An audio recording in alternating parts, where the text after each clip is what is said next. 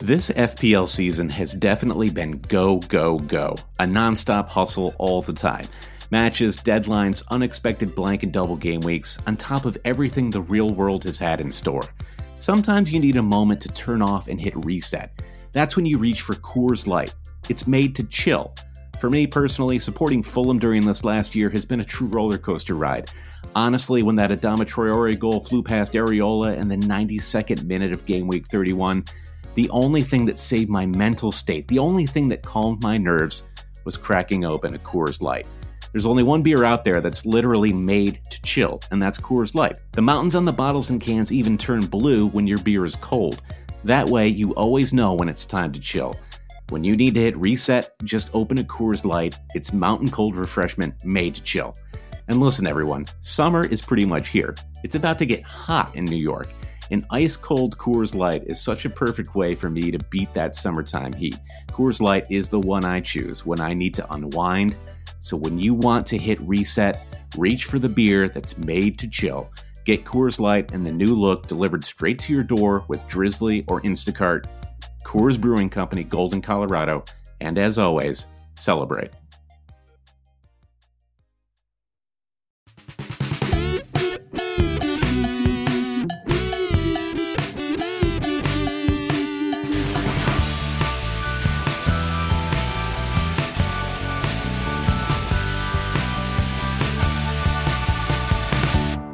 Hail cheaters and welcome to the Always Cheating Fantasy Premier League podcast. My name is Josh. I'm here with Brandon. Brandon, how are you?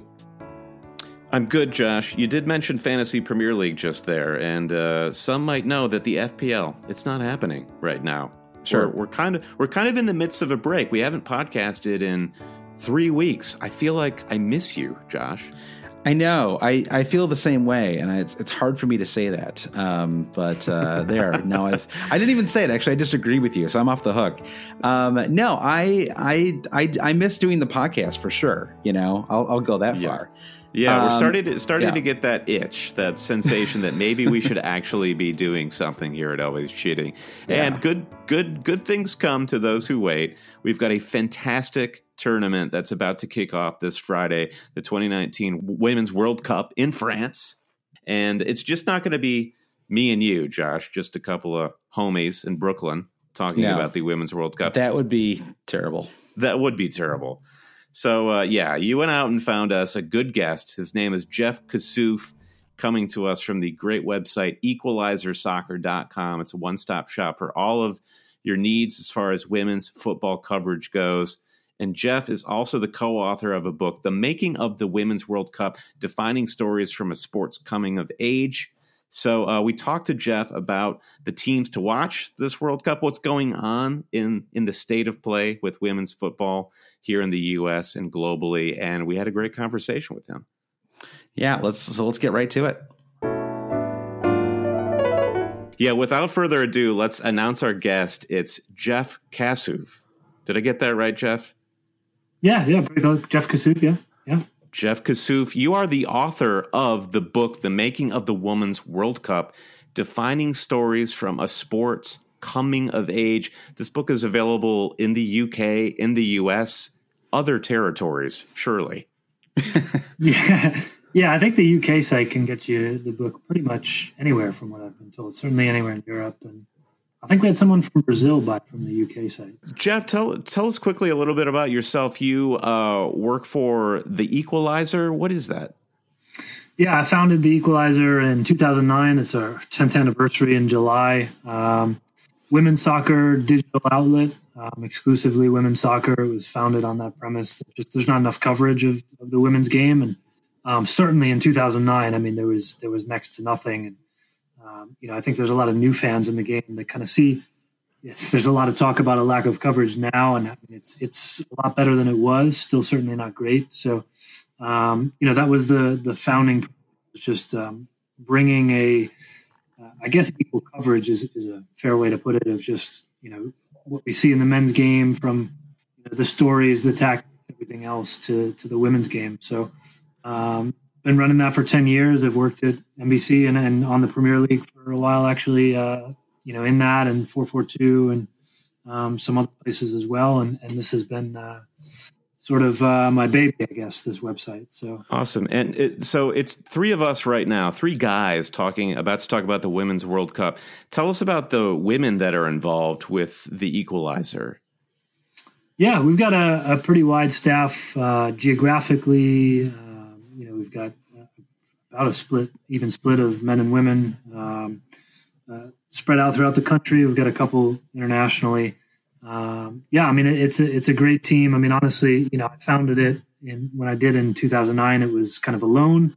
Um, did that for, I'm not sure, maybe a couple of years. And we started to, to add some folks, some contributors. And now, I mean, I think we're as large as ever. We're, you know, about a dozen sort of regular folks, um, you know, top of my head, I think, you know, something like 50, 50 in terms of, of men and women and, and just, you know, overall, I mean, dedicated, people dedicated, you know, to seeing the game grow and and uh, very very knowledgeable folks on, on the women's game and dating back even to you know some of the happenings in the past cycles and even past decades. So um, yeah, I mean, I guess I'm sort of curious. I want to ask you about the book in a second, but just while we're while we're talking about uh, you know the growth of your site, I mean. So this World Cup is in, um, you know, it's, it's, in France this year. It was in uh, Canada four years ago. Mm-hmm. Um, so obviously, it's not, you know, it's not in the, um, you know in that sort of eastern or the american time zones right now but are you still does it feel like every year the excitement is like each each sort of world cup is like building on the last one in terms of uh, fan interest and excitement yeah i mean i think you know 2011 was kind of a turning point from an american's point of view um, you know there's a lot of reference to 1999 obviously and i think what's lost in that is from 99 to essentially 2011 there was I mean, I don't know if you'd call it the dark years of soccer for for the U.S. women, but um, certainly by that moment in 2011, Abby Wambach hits that equalizer in the quarterfinal in the 122nd minute, um, and that's where you kind of see that turning point. Up until there, I mean, you go back and you look at even 2010, the year before the World Cup. Um, the U.S. women are playing in front of crowds of like 3,000 people. I mean, it was mm. tough, yeah. Um, and, yeah. and that popularity kind of sagged. You know, that some of the, the stars of the past generation were obviously gone. And so from there, I think you've seen that upturn. 2015 obviously was, you know, the big boom there.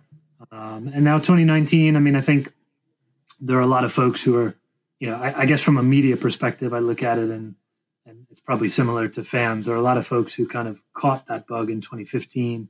This team's obviously only grown in popularity in terms of everything it's doing off the field, never mind on it. And, and so now I think you know, certainly um, continuing to grow, and, and, certainly the attention on it is. Uh, even though Brent and I are both in Brooklyn, I actually remember where I was in 1999 when uh, the U.S. won the Women's World Cup. Uh, I was in Ann Arbor, Michigan. I was actually on the quad. Uh, it was amazing. There was so much excitement. I'm not sure it was because it was a college town or what exactly, but uh, it was a huge moment when they won there.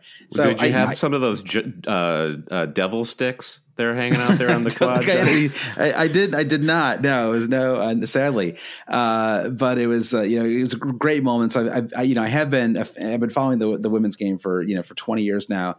But um, but I don't want to be too U.S. focused uh, in this podcast. So uh, so I want to talk about the, the, the 2019 World Cup in a second. But just uh, the book itself, um, you know, mm-hmm. how did it come about? Um, you know, who do you see as the audience? Um, has this been in the works for a while? This book? Uh, no, it's actually a, a we had a pretty quick turnaround by um, you know by all standards of books anyway. Um, yeah, Little Brown, who's who's the publisher in the UK and, and you know, has other other outlets that, that are you know, US and, and everything. Um, you know, they came to us and, and, they wanted to. You know, the Women's World Cup was upcoming.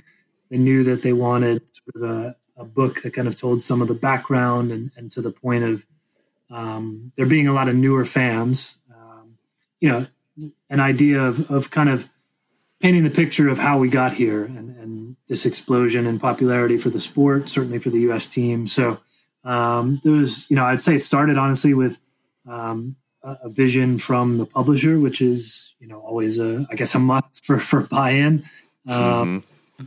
You know, and then we we went from there and kind of worked on, you know, what can we do? Certainly, um, some of it, I guess, is what can we do in the timeline and um, you know, the, the publisher being UK, US focused, the focus of the book is on those two markets. And thankfully for, I guess, the concept of the book, the US is such a storied program that it kind of allows you to make half of a book about the U.S., even though it might feel disproportionate.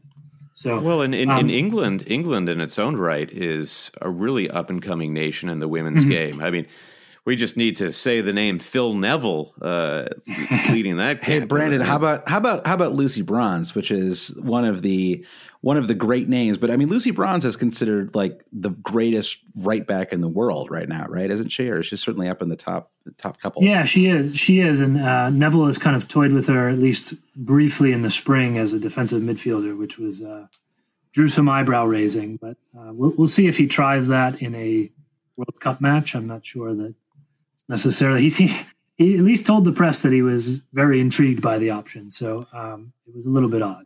So this will be a fun book for people to pick up and read sort of as the as the Women's World Cup unfolds. The matches start this Friday, June 7th. So it seems like the perfect pairing. Like learn a little bit about where we are currently with the women's game and also watch some incredible football while you while you catch up. Yeah, and I would say, you know, to the point of who's it for, I mean, it, it's very digestible. It's made for you know, both the casual fan who's probably coming to this tournament, maybe not knowing a lot about the current teams or even some of the background of those teams, and you know, for the more diehard fan, um, offering a bit of insight into uh, some things that they're, I'm sure they're aware of on a surface level, but trying to bring uh, a little bit of, of background color. You know, an example being, I mean, for 2015, I was I followed the U.S. team throughout the tournament and, and covered them, so you know, I'm able to kind of give some behind the scenes of, of what things looked like, the mood around the team, certainly as they struggled through the group stage, you know, the things that you wouldn't necessarily see just, just tuning in on, uh, on TV. So it's, it's geared toward that casual fan that, you know, wants to kind of get caught up. And also, you know, some of the, the more diehards will, will find some interesting information in it. But, but I would say too, the, you know each chapter is essentially from you know more or less independent of the other so you can kind of read it as you go i mean each chapter is dedicated to a team slash tournament uh, I actually I love books like that. I I have a couple of uh, yeah collected. Uh, Simon Kuper has a book uh, that's sort of like that, where it's just like these sort of little potted stories, and um, yeah, they're uh, that sounds sounds like a great read. Um, mm. So let's get let's get into the 2019 World Cup. Uh, as Brian just said, it kicks off on Friday. Um, just you know, just for someone who is just uh, you know, so a lot about it, it was interesting. I was at the um, I was at a bar in Brooklyn called uh, the Black Horse on um, on Saturday for the uh, for the uh, Champions League final. No one's and, ever heard of it who listens to this podcast, Josh. uh, and uh, I was talking to um, we had a, a, a, listener there who was from uh, from Australia, and then uh, I had a, a, friend who was uh, from from North London, and we were sort of talking about the Women's World Cup that was kicking off this Friday, and both of them were sort of expressing this like they were interested in it, but it was like it was like it was this was the first World Cup they were interested in. It was like it felt like this was you know it seems like it, even if it's been big in the U.S., this is like the first year where I'm, I'm, sure that's not. Mean, obviously Germany's won a couple of World Cups in the last, you know, Japan, a lot of places, but it feels like in a lot of parts of the world, this is like the first time people are really paying attention to the World Cup. So, just speaking broadly, are there a couple of sort of key talking points going into the World Cup? A couple things that that you know everyone's sort of talking about in the lead up that you could um, get into a little bit. Yeah, I mean, I think one of the big ones is is the depth of the field. Uh, I think it was discussed a little bit coming into 2015, but certainly you look at. I think that second tier, for lack of a better term, with with no disrespect to them, is has kind of edged its way toward um, challenging and being able to to run with and even defeat some of these these sort of traditionally powerhouse programs. I mean, an example being a U.S. and you look at um, in Australia, who I think is a, a really a wild card of a team. But you know, you look at some of these results that those two teams in particular have had in friendlies over the past few years, and you know that's not a team Australia that would have traditionally um, really been able to roll with the U.S. and certainly in a major tournament. And you've seen kind of a shift in that. So I think you know, speaking to a more macro level of that, you have a bunch of. I think it's a, the most wide open World Cup we've seen yet. Now, look, I mean, we could get to we could get down to the final four, and it's you know your usual suspects, but um, I think it's wide open, and I think where that'll come into play will be, you know, like in Russia last year, where we saw this ridiculously lopsided bracket after the knockout stage. You know, as the knockout stage filled out, should that happen in in this women's World Cup, where I think it's potentially even more possible with the third place teams advancing.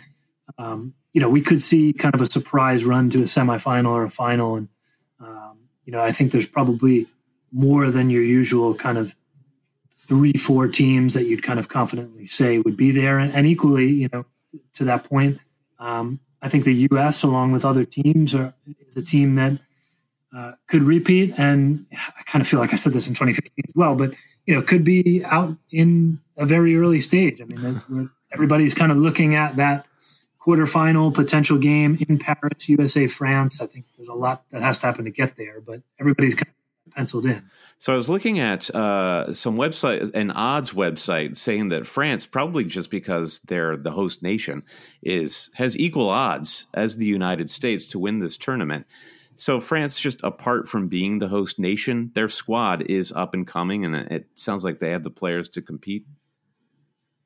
Yeah, I mean, I would say, I mean, more than up and coming, this is kind of their their moment, uh, make or break moment, really. I mean, you look at this this generation of players, um, a handful or more than a handful, but you know, a, a, part of this generation that really came through in the that 2011 sort of surge where that started, and, and France made that run to the semifinals and nearly, you know, had the U.S. on the ropes for a bit in that semifinal, and. Uh, it's really been disappointment since then. I think I've picked France in every major tournament since then, and uh, been disappointed.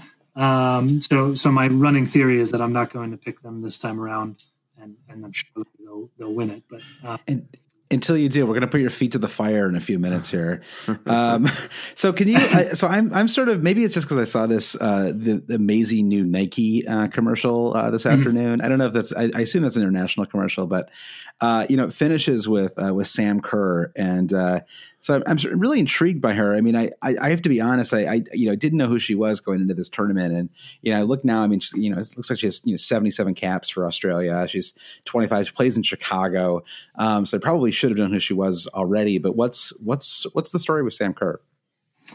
Yeah, I mean, I think you know, obviously, you can add an arguably to this, but but best player in the world. Um, you know, alongside a, a, couple of others who can make that claim. Um, a different player than than you know not a Hegerberg, who you know has obviously been well has obviously won that award, the first Ballon d'Or. Um, but I would say certainly two. I don't want to say two years ago, but two sort of FIFA votes ago.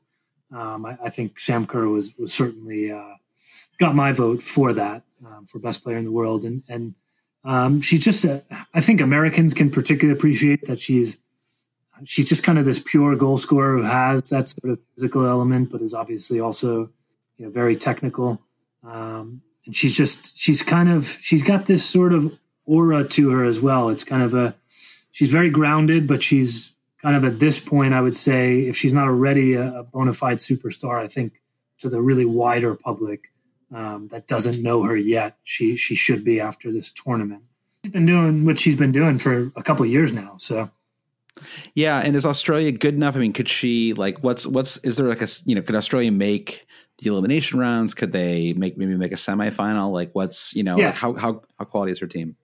I mean, Australia is anywhere from a, a surprise champion to bombing out round of sixteen, and I don't I don't mean to couch that. It's it's really Sam Kerr, I mean, they're, they're a team that maybe like the U.S., the way that recent results have gone, they're a team that like she can carry them on her back and, and they need her to score because defensively they're incredibly suspect. I think if they had a little bit of depth at center back, um, not even depth, I mean, honestly, they haven't found a solution in the center of the park starting wise for, for their center backs that, that has really worked. So, I think if they had a better back line, I'd probably be picking them as kind of like a hipster pick to win the tournament. But um, whereas I was doing that to a degree in August, I've really soured on them over the past six months or so, just just because of their their back line. Sam Kerr could go score you know six seven goals in this tournament, but I, gotcha. It's, it's kind of like Liverpool before uh, before Van Dijk joined, right? It's, it's just something yeah. something. Not they weren't they weren't quite there yet.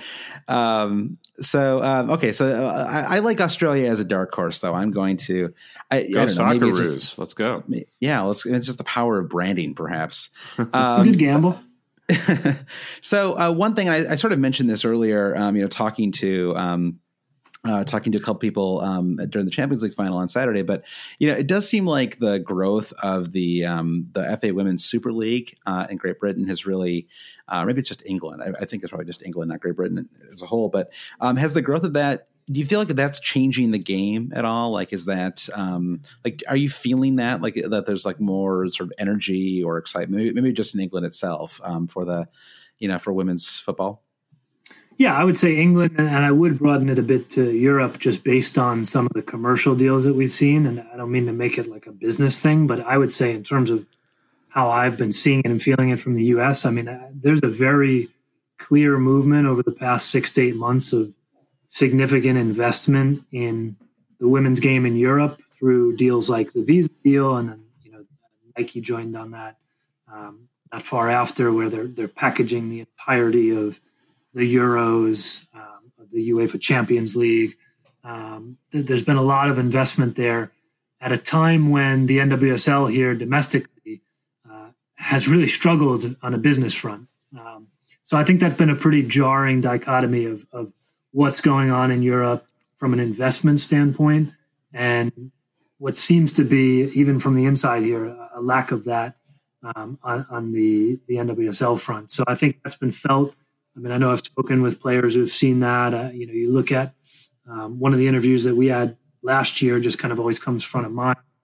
Ali Riley talked to us and said, you know, she moved from the Damallsvenskan in Sweden, which, you know, in past years, maybe more so decades, but has traditionally been one of the best leagues and just said, you know, I don't think it's there anymore. And I think England is, is where I need to be to pursue dreams of Champions League and, everything else. And obviously, Chelsea was was pretty close this year. So um, I think the you know above all the investments there, and obviously that attracts players and. and well, didn't uh, Alex Morgan go play for was it Lyon when they went on a tournament run a couple seasons ago? She did, yeah. I mean, you know, Lyon is kind of its own its own class. I mean, it's it's you know Harlem Globetrotters. Ah, I see. Thing. So, um, like the French league is Lyon and PSG, and and even from an investment point. I mean, so know, by Harlem Globetrotters, you mean Alex Morgan was just throwing confetti on people in the stands uh, during lulls in the matches? Yeah, yeah. I mean, it's a, it's an embarrassment of riches at, at Lyon. Um, so you know, that's that's obviously you know. Uh, but but surely all all of the investment in Europe that you're uh, that we're talking about and and especially in England is what is adding to this depth of field that could make this one of the more intriguing World Cups. Uh, oh, exactly. Yeah, yeah, absolutely. I mean, I think you know even even down to uh, you know if you're talking dark horses. Um, I'm not going to say to win the tournament by any means, but a team that maybe makes a run that traditionally would be like, well, where'd that come from? Uh, Spain. Um, Spain is invested in youth programming, and you've seen that at U17, U20 World Cups, where they've been, you know, among the best teams and have won. They won almost every trophy in a in a short one year span, essentially. Um, and you know, you see that with Spain in the youth programming. You see that with some of the investment they've made uh, through La Liga and and you know in the domestic league there. Uh, so yeah, I mean, I think there's there's kind of the micro level of the investments within countries, and it's kind of now starting to trickle up to or, or move its way up to these senior teams, and you're seeing it now too you know, at a broad sort of continental level. EA Sports is the ultimate bellwether, and that that women have been uh, integrated into the FIFA mm-hmm. game since about two years ago. I think speaks to what all these big business investors believe the potential of this market is, and the involvement of of younger and younger women getting interested in the game. So yeah, it's it is it is fascinating. So, um, if you were to play, I have a question for you, Jeff. If you were to mm-hmm. play any female player in FIFA on the video game right now, who would it be? Like a the only so I'm just her or I'm playing. Oh, all right, yeah. Well, pick a team and then let's, yeah, let's drill down to a player here, Brandon. um, yeah, I mean, I guess I'm sure I haven't looked at the rankings, but I'm sure that the U.S. is probably, uh, you know, well received in the in the ranking department. It probably is, is, sort of set up in that game to to do very well. So, um, yeah, I mean, I think probably uh, look the, for depth, the U.S. is is as good, if not better, than anybody else in the world. So, um, yeah, I'd I heard it. Team to pick. I, I heard an interview with um, with Megan Rapinoe who was talking about the U.S. style of play when they mm. won in uh, 2015. She was she she was feeling maybe this was sort of her playing the uh, the press the press junket ahead of 2019, but saying in 2015 they were playing more of a haphazard long ball or get it out to the wings and just cross it into Wambach. But she feels the style that the U.S. is now playing going into the 2019 tournament is more focused, more quote possession based, uh, mm. a, a, a little more positive. Is do you see any truth to that assessment from Megan Rapinoe? Yeah, absolutely. I think um, I think you know among uh, everybody, I think she's traditionally a pretty a pretty straight shooter on kind of what's going on, and she'll tell you when when it's bad, and she, she you know mm-hmm. she's she's done so um, even recently, honestly, because they've, they've had a couple of different results that have been not as great this year. Um, yeah, I mean certainly 2015. Look, they, they were they were poor up until that quarterfinal, and then you know insert the the conspiracy theory that Jill Ellis got lucky because Lauren Holiday and Megan Rapinoe got suspended and she had to make changes. But you know, once those changes were made, which she still had to make the right choices, obviously, uh, they were a different team from from that group stage and that round of 16. So, um, I, you know, I, I, thought beginning of 2015, you know, they got whooped in France and a uh, really exposed. They really didn't look good that spring. They didn't look good in the opening of that tournament and then they just kind of figured it out which to be fair is is you know part of what a major tournament is it's, sometimes it's just getting by um, this time around yeah i mean they've shifted you know they're not in that sort of uh, strict 442 that they always played certainly in the in the Pia Sundhage era as well uh, 433 it's it's a lot more dynamic it leaves them a bit more exposed for sure um, but they've they've actually you know they've found some technical players to kind of buck the stereotype of, of just long ball. Um, yeah, they're a much yeah. better possession team, a much more aesthetically pleasing team now. But we'll see if that you know. At the same time that's been happening, the, the world has sort of the, the, the teams around them have been developing this as well. So it's going to be interesting. Yeah, I mean that's sort of the the one thing that um, I, I, was reading um, just in the, in the, lead up to this conversation was that the U.S. had uh, the U.S. women's team I think is the the oldest team by average age going into uh, the 2019 World Cup, which on the one hand is kind of fun because I'm like, hey, I know all these players, uh, but on the other hand, um, is that is that a little worrisome? I mean, are there you know who are the sort of well, I mean, yeah, I'll just ask that. I mean, are you does the team is the team a little old to you, and is that a concern? Well, so they were actually the oldest team in 2015 as well. So I kind of chuckled when um, that stat came out last week. I think it was that um, it was very predictable because the thing with the U.S. as well is that a young player in the U.S. is not young by the world standards. I mean, you know, Tierna Davidson is, is the youngest off the top of my head, um, 22, I think. So, you know, even even the quote unquote young players of this team that haven't been to a major tournament are you know 23 24 25 they're, they're not your you know european superstar 19 year olds coming through the ranks type of thing. So um, i don't know that it worries me per se. I mean there's other things that jump out that are more sort of front and center that would worry me like the back line and, and the lack of chemistry there and just they've been leaking goals in the spring. I don't think that has anything to do with age per se i mean you've got young young enough uh, players on the back line for the most part anyway. Um, so Brandon, you're suddenly really I can I, I can feel your worry just like I, it's pulsating right now, Brandon, on the microphone. Yeah, the, it, it's getting tense. Though, no, um, I am getting super excited to watch Tobin Heath play. Um, mm-hmm. She's one of my favorite players on the U.S. team. I believe anything is possible when she's on the pitch. that sounds like a T-shirt. yeah, exactly. That might have been that Nike ad I saw earlier. Yeah. yeah. Uh, all, right. all right. we're, we're, we're, we're, we're in trouble of talking about the U.S. team too much. So um, the question that everyone wants to know with the tournament is what's the group of death? Oh, man. No, I, I can't. the cliche group of death. But I will say those first, those first two days, those two groups are extremely interesting and I think Group A, but but certainly Group B, are much more wide open than we're probably in a sort of mainstream, you know, U.S. centric, Euro centric view of things going to, to give credit to because I think you know you look at B um, Germany. I think Germany is a very divisive team right now as, as public opinion goes. Um, mm-hmm.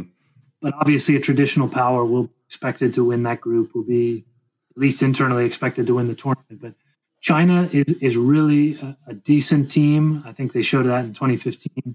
They've showed it, excuse me, in friendly sense. Um, Spain, like I mentioned before, is is a much better team than I think most will give credit for. Uh, honestly, the, the thing about this group, like people are going to look at South Africa and just completely dismiss. It's going to be one of those things where if you're a German fan or a, a Spain fan, like Spain is probably looking at this saying, right, we can at least get second in this group. We're getting three points off South Africa. Like South Africa has shown that they're a team that is extremely disciplined. They don't break down very often. They've gone to two straight Olympics where they've essentially played out, you know, played teams tough. They've they've earned some nil-nil draws. I mean, they're not an easy team to break down. Um, so I think that's a group that's really quite open. I think Group A is is probably a little bit more open than um, than maybe meets the eye. I mean, Nigeria is a bit of a wild card. I think they've been on, on a bit of a downslope, you know, in, in recent cycles anyway. Um, Norway, I know there's there's a lot of attention on for other reasons. Sure. Actually, yep. a very good team. And Korea Republic, I don't see a lot of, but I, I know it has I know some of the individual players of certainly of quality and, and, have done well in Asia. So those two groups, and I would quickly say uh, Group E, I'm interested in because Canada is the seeded team. I'm never very high in Canada. I think they're just kind of traditionally like uh, perennially like a quarterfinalist team, and and you know New Zealand, Netherlands, obviously. I think that could be another group that kind of gets a little wild. Um, is is Norway really hindered by the absence of Ada Hegerberg? The uh, the Ballon d'Or winner. She's she's today. We're actually going to talk about this in a little bit from uh, one of our listener questions, but her being this talismanic player and the best female player in the world according to FIFA, is her absence from Norway really going to damage their chances in the tournament? Well, I mean, I think just by her pure quality of what she would bring from a traditional sort of skill set, you know, looking at it that way, yeah, I mean, there's there's no way. I mean, if you're asking, is Norway better or worse without her? Would they be better with her? Certainly. I'm here to ask um, the tough questions, yeah, but but um, you know, I think this is it's it's still a very good team. I, I, think certainly much better than it was in 2015 coming into the tournament. Um, so so yeah, I think it's you know, th- there's a lot at play there, obviously, but um, it, it's a team that you know she's she is if not the best player, one of the best players in the world, depending on who you ask, kind of thing. And, and she would definitely make any team she's on better. All right, I've got one one final question. Then we're going to do a, a, quick lightning round of some listener questions. Um, so there are six matches set this weekend. Um, it's Germany, China, Spain, South Africa, Norway, Nigeria on Saturday, uh, and then Sunday we've got Australia, Italy, Brazil, Jamaica, England, Scotland. Uh, of those six matches, let's say that you are just you've never watched a single women's World Cup match or a single maybe, mm-hmm. maybe just a single women's football match at all. If you were just going to dip your toe in of those six matches, is there one that stands out to you that should be really you know, mm. competitive mm-hmm. or you know a great crowd or just something you know stands out to you?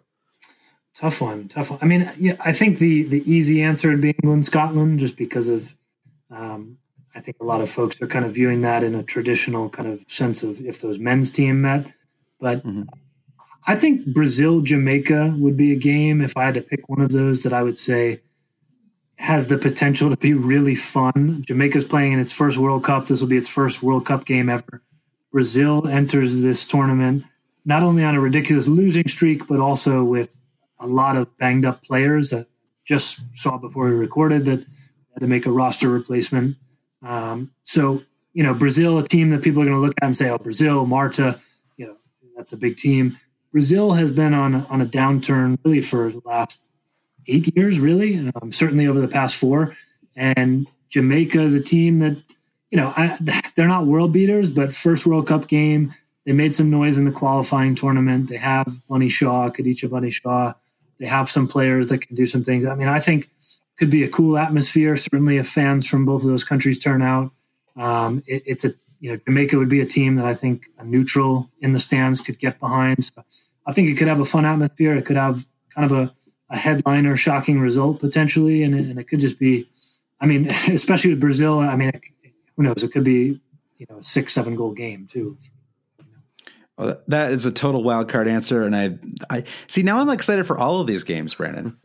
I want to root for Jamaica. Uh, I want to root for Jamaica, as Jeff says, but I still can't get that Brad Guzan handball out of my mind. I don't know if you remember from the Gold Cup. Uh, was it that? Was that a couple years ago? But I don't know. It's a Concacaf obstacle for me. Yeah, uh, being yeah. a U.S. fan.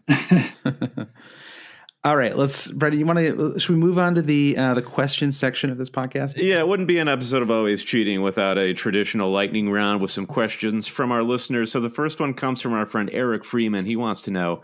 I would love to hear Jeff's thoughts on how much influence star athletes have over the future of the Women's World Cup, especially in cases like Ada Hegerberg's holdout from the Norway team for fair play and treatment. Can we expect change, or is the business of football bigger than these players. So Ada Hegerberg is sitting out this World Cup for Norway because of um, pay ish, pay scale issues with uh, Norway's national team. Is that a fight that she is expected to win? And does this? Uh, the U.S. Women um, have been vying for similar fair pay treatment. I mean, considering the fact that the women in the U.S. actually win tournaments that the men can't even qualify for. It's it's crazy that they don't get paid as much as the men. But um, are these are these battles that we're thinking that women are looking to win, or or, or where are we in the state of play? Yeah, I mean, and and Hegerbergs actually goes pretty deep into. Um, she hasn't really fully explained every little detail, and said that she won't. But um, she's she's kind of got a, a sort of longer list of of things that the Norwegian FA and the country as a whole are, not doing for, um, or that she sees are not is not doing for women. So, um, I mean, I think incremental change would be, um, you know, something that that you can expect to kind of see, and I, think you have seen it in. I mean, when the starting point is is a ridiculous sort of uh, mistreatment, maybe incremental change is not the answer that people want to hear, and it, it shouldn't necessarily be the one that they expect. But I mean, even down to like if we rewind four years ago, and really more like seven years ago, I guess seven eight years ago, you know, FIFA pulled a bunch of crap, if we're being honest, of, of putting putting this 2015 tournament on turf, and you know, pretty much figured they could get away with it. Um, you know, I know depending on who's listening to this, it's not as big of a deal, but players weren't happy that fight dragged on for two years or so. And, and what came of that? Well, you know, essentially it came down to a meeting, Abby Wambach, a couple other folks, uh, representatives sitting with FIFA January of that year before the World Cup and, and getting a verbal promise that it won't be on grass or sorry, it won't be on artificial turf ever again. And you can actually see in the bidding for 2023, which is going on right now, that natural grass is, is specifically listed as a requirement for the bidding nation, which ridiculously, I guess, didn't actually exist exist in, in the past. So I think you see things like that. Um, you see what the U.S. is doing off the field. Obviously, the big stuff suing the federation, but but also kind of figuring out um, that they have value, that they have commercial value in what they're doing, that they should get paid, and and if the federation isn't going to pay them, not only going to they are going to sue their employer, but also um, they're going to go find their worth essentially through sponsorships and endorsements, and and they've signed a lot of these these different deals. So um, I might be going long on lightning round here just to say you wouldn't be the first, Jeff. um, yeah, I think you'll see change, but I mean, you know, as far as like, is the prize gap gonna gonna close dramatically? You know, I, I mean, I think my my end answer is usually it's FIFA. So right, yep, Fair exactly. Enough. Yeah, that's a, it's a, it ends every argument, doesn't it? Um, all right. uh, next question comes, and I think we've already discussed this next one a little bit, but um, Trevor Ingerson says yeah, he'd love to know how the U.S. women's national team is viewed by Europe. I'll actually expand that to include uh, the rest of the world. Um, he says he feels like the gap is closed, but is that how other countries feel? yeah, I think you know, as far as the view of the U.S., I think it's a mix of um, you know some of the smaller nations that in these battles that we were talking to kind of view the U.S. as sort of the the beacons and the, the change agents that are fighting um, for for you know change in the world and, and, kind of following their lead.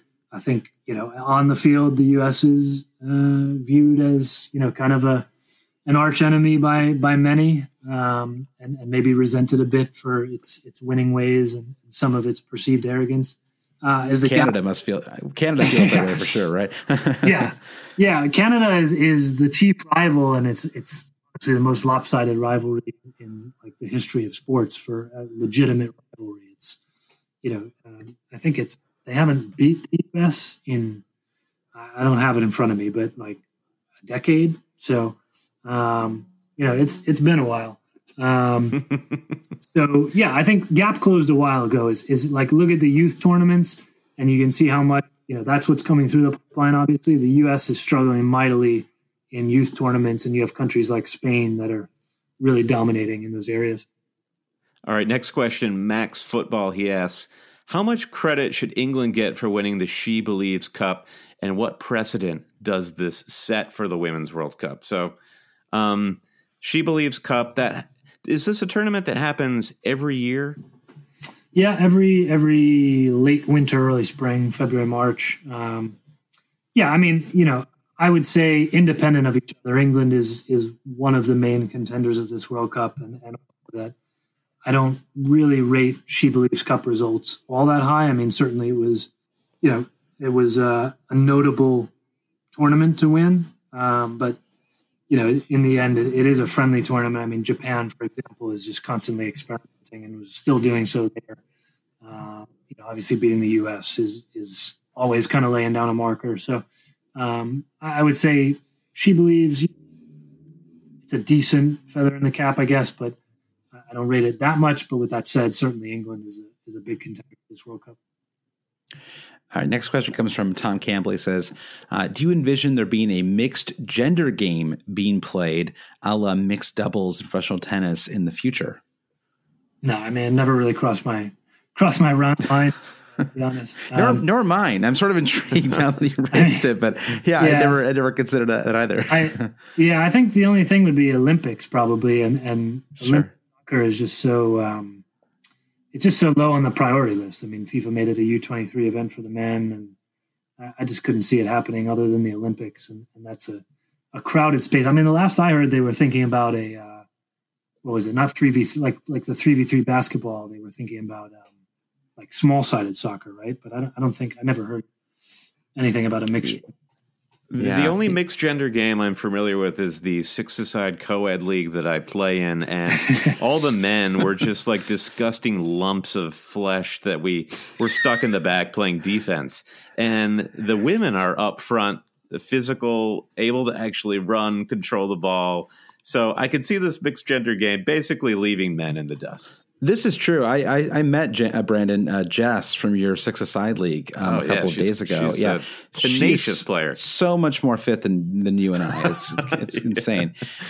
Um, all right, so uh, final question. Um, and th- uh, this is one that uh, we actually talked about a little bit offline before the podcast started. But uh, Tacoma Toffee asks um, how the U.S. and the European media differ and how they cover women's soccer or uh, slash football. Um, I guess the what I'm sort of curious about is, do you see there being a lot more coverage in Europe um, over the last few years? Is there a rise in, in European coverage of women's football? Yeah, I think there's been a rise. I mean, I don't get to see as much of the kind of day to day there, but I do think from from my sort of viewpoint of of being in the day to day here in the U.S., I think that there's kind of a there's always been a bit of a more appetite, at least digitally and, and maybe even on TV, you know, there, there's certain standards in the U.S. I mean, it's even so much as like you can watch an NWSL game from anywhere in the world, um, and, it's just streamed over the website. And if I want to watch a FAWSL game, I, I mean, for the most part, can't unless I'm doing VPNs and everything else. So um, I, I think there's kind of more of that daily. I don't want to call it blog, but digital appetite here. But over there, I actually look and I'm like, you know, I see things where back to kind of the commitment, like there, I mean, even recently, there are major media brands that have launched women's sports and, and soccer as kind of a, a leading uh, leading example of it of, of coverage of just for women's sports and there's there are positions and people who are full time committed to women's soccer over in Europe and um, really doesn't doesn't exist. I am here to tell you from someone who's been doing it for a while that it doesn't. Uh, those opportunities are, are, few and far between and, and, almost non-existent here in the U.S. So uh, I'm not saying there's a lot of them in Europe, but it's an interesting sort of uh, shift there as well on the media side. Yeah, it'd be interesting to see how it changes too after the uh, you know after the World Cup this summer. Uh, all right, final question. I I, I did um, I did warn you this was coming, um, and uh, the question is very simple: Who wins the 2019 Women's World Cup? Well, I know what I said earlier, and I was sort of tongue in cheek, but in the spirit of 2011, 2012, 2015, and 2016, I, I'm I France is winning this. okay, all right. It's going to be a double Brandon, of the the men's and women's World Cup. Who are you picking, Brandon? I have not heard your pick yet. USA, baby. Listen, we're coming for you, France. well, I'm gonna go. I'm gonna go Austria. I'm gonna go with my dark horse candidate. Then I'm just I'm all in on on. I don't know why I'm so like intrigued by this Sam Kerr thing, but I, really got I got sucked in reading about her. I'm just sort of I'm just interested. Um, I don't know. I mean, obviously I'll be I'll be rooting for the U.S. women's team, but then maybe I'll maybe I'll be like you know betting on the. Yeah, I was gonna say I haven't looked at those. yeah. yeah. I, haven't looked at those odds, but I think if you put money, Australia is probably one that could could pay you a bit more because they're not. It is you know, true, not the, Josh, yeah, though, gambling's not illegal. If, gambling, you know, if, if, gambling were legal in the United States, of course, you have to the, uh, right. the caveat. If only there were a way. It's true though, uh, as you say, Josh. The um, the Sam Kerr Nike ad commercial. Like, if if this podcast hasn't gotten you psyched enough for the Women's World Cup, seek out the Nike World Cup commercial with Sam Kerr, and it'll leave you pretty breathless and and uh, wanting wanting to watch these matches. I it was so nerdy. I have to admit, I actually did this though earlier tonight. I I hadn't seen the commercial yet, and I I had my wife and I have a two and a half year old daughter, and my wife and daughter and I was like, all right, we all have to watch this together, uh, just to get us all excited for the uh, for the World Cup. So uh, everyone was very into it. My daughter even started kicking a soccer ball around afterwards. So awesome. Uh, yeah, so I'm I'm definitely excited. All right, Jeff. So the the title of the book again is "The Making of the Women's World Cup: Defining Stories from a Sports Coming of Age." You your co your co-author is Kieran Theivam and Tatham, uh, yeah. Tatham. Tatham. And you've got a forward here from legendary English goal scorer Kelly Smith. How did you land that one? Yeah, um, you know, I guess we've kind of both. Certainly, Kieran even even more so than myself. Um, I've known Kelly through the years. She obviously played in the U.S. as well, um, and she's in the media space now too. So you know, thankfully, um, you know, she she was kind enough to to do that, and um, you know, obviously we have a huge respect for her, and, and, you know, she respects kind of what we've been been doing with trying to grow the game through you know grow the women's game through uh, through our media positions, and uh, yeah, so she did the forward for us, talking a bit about just kind of the feeling of, of what a World Cup is, and um, you know what it feels like to be in one as a player. I think you can actually get the, the preview of that on like the Kindle preview if you're looking on Amazon or something. But um, and then you actually have a full chapter more or less on her and, and kind of England in that 2007 tournament, her breakout, and then that famous photo of her kissing the boot after she scores. So um, amazing. Yeah. Cool. The making of the Women's World Cup. Check it out at a fine bookstore near you. And also, you can find Jeff at equalizersoccer.com or give him a follow on Twitter at Jeff Kassouf, J E F F K A S S O U F. Jeff, thanks a million for being on the OFG podcast. Yeah, thank you for having me. Yeah, much appreciated, Jeff. And uh, yeah, I'll be following the coverage uh, for sure. And uh, yeah, I, I, just went on a, a full on follow spree um, over the last week or so, just picking up every every good. Um, uh, a, a, lot of blogs that are, and websites I should have been following already, probably. But um, yeah, I, I, know I feel like Twitter is always the place to go, but it sounds like uh, Equalizer Soccer too is going to be a great place to get my my fix over the next month or so. So, uh, and then yeah. from then on, of course, too. Yeah. So, thanks again, Jeff. Thank you. Thank you, guys. All right. Well, thanks to everybody for listening to the podcast. Um, obviously, we are uh, we're still at least a month away from from the site relaunching. Um, probably, yeah, I'd say about a month, right? Maybe maybe the end of June. I, I expect early July is when we'll see the new site come. It's right, right around Fourth of July, usually, right? Yeah, and then the the Premier League fixtures are being announced in like two weeks. Yeah, fairly soon. Yeah. Coming soon. I, I still, it's funny. I still don't completely miss the fantasy game. I miss I miss regular Premier League matches. I the the break from fantasy has been good for me. I think you know I I like a couple more weeks away it will serve me good. I feel like the Women's World Cup. I mean, I'm excited about it just to watch it, but I also feel like it will sort of it like it will like it'll cle- like cleanse my palate from like this sort of long you know nine months of endless football that we've just watched. I do think if you were starting to feel like you missed the Premier League, that the Champions League final was a good antidote to that. It was like, hey, here's what's basically a Premier League match, and it's kind of terrible. yeah, it was. It was so bad. Uh, it, I I don't know if it was. Yeah, I was listening to some podcast with them. They're like, was it the weather? Was it the um, was it the early goal? Was it the layoff? And it was like, take your pick. You know, it was like everything was bad. Yeah, yeah, exactly. Well, so uh, I guess back into our hibernation. But if mm-hmm. you need us, you know where to find us. Uh, yep. You can still subscribe and follow us on social. We're we're available wherever fine po- podcasts are found. Yeah, and we actually uh, we are doing a Patreon exclusive podcast next Monday. We'll be recording that, um, and we'll be doing some regular podcasts like this too. I, I, like this sort of dive bomber approach that we're doing right now. Uh, you don't know when a podcast is going to come until we until we just mm. drop it. Uh, mm-hmm. It's it's I it's like a low pressure way for us to record some podcasts. It's sort of fun. We'll, we'll pop it. Maybe we'll even do another Women's World Cup. You know, um, you know, see, see where we are in a week or two here.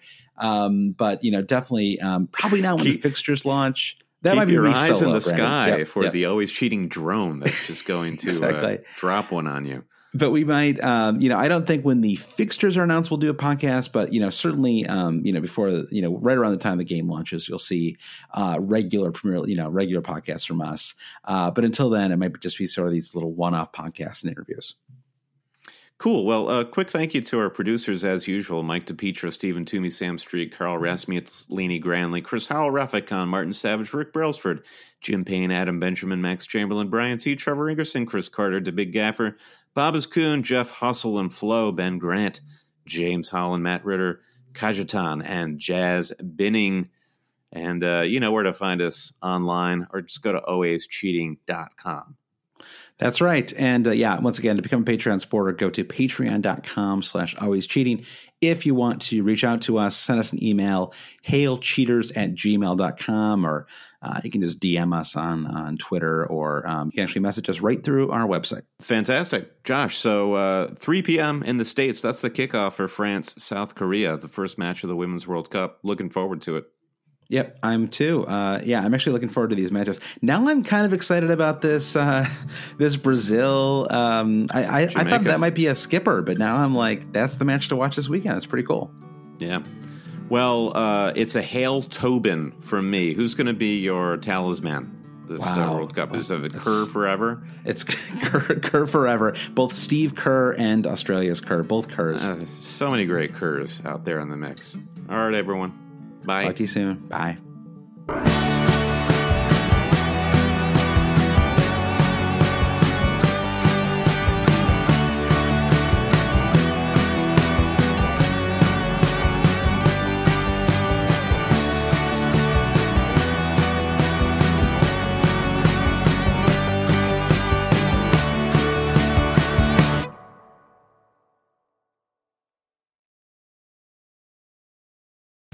Whether you're a world class athlete or a podcaster like me, we all understand the importance of mental and physical well being and proper recovery for top notch performance.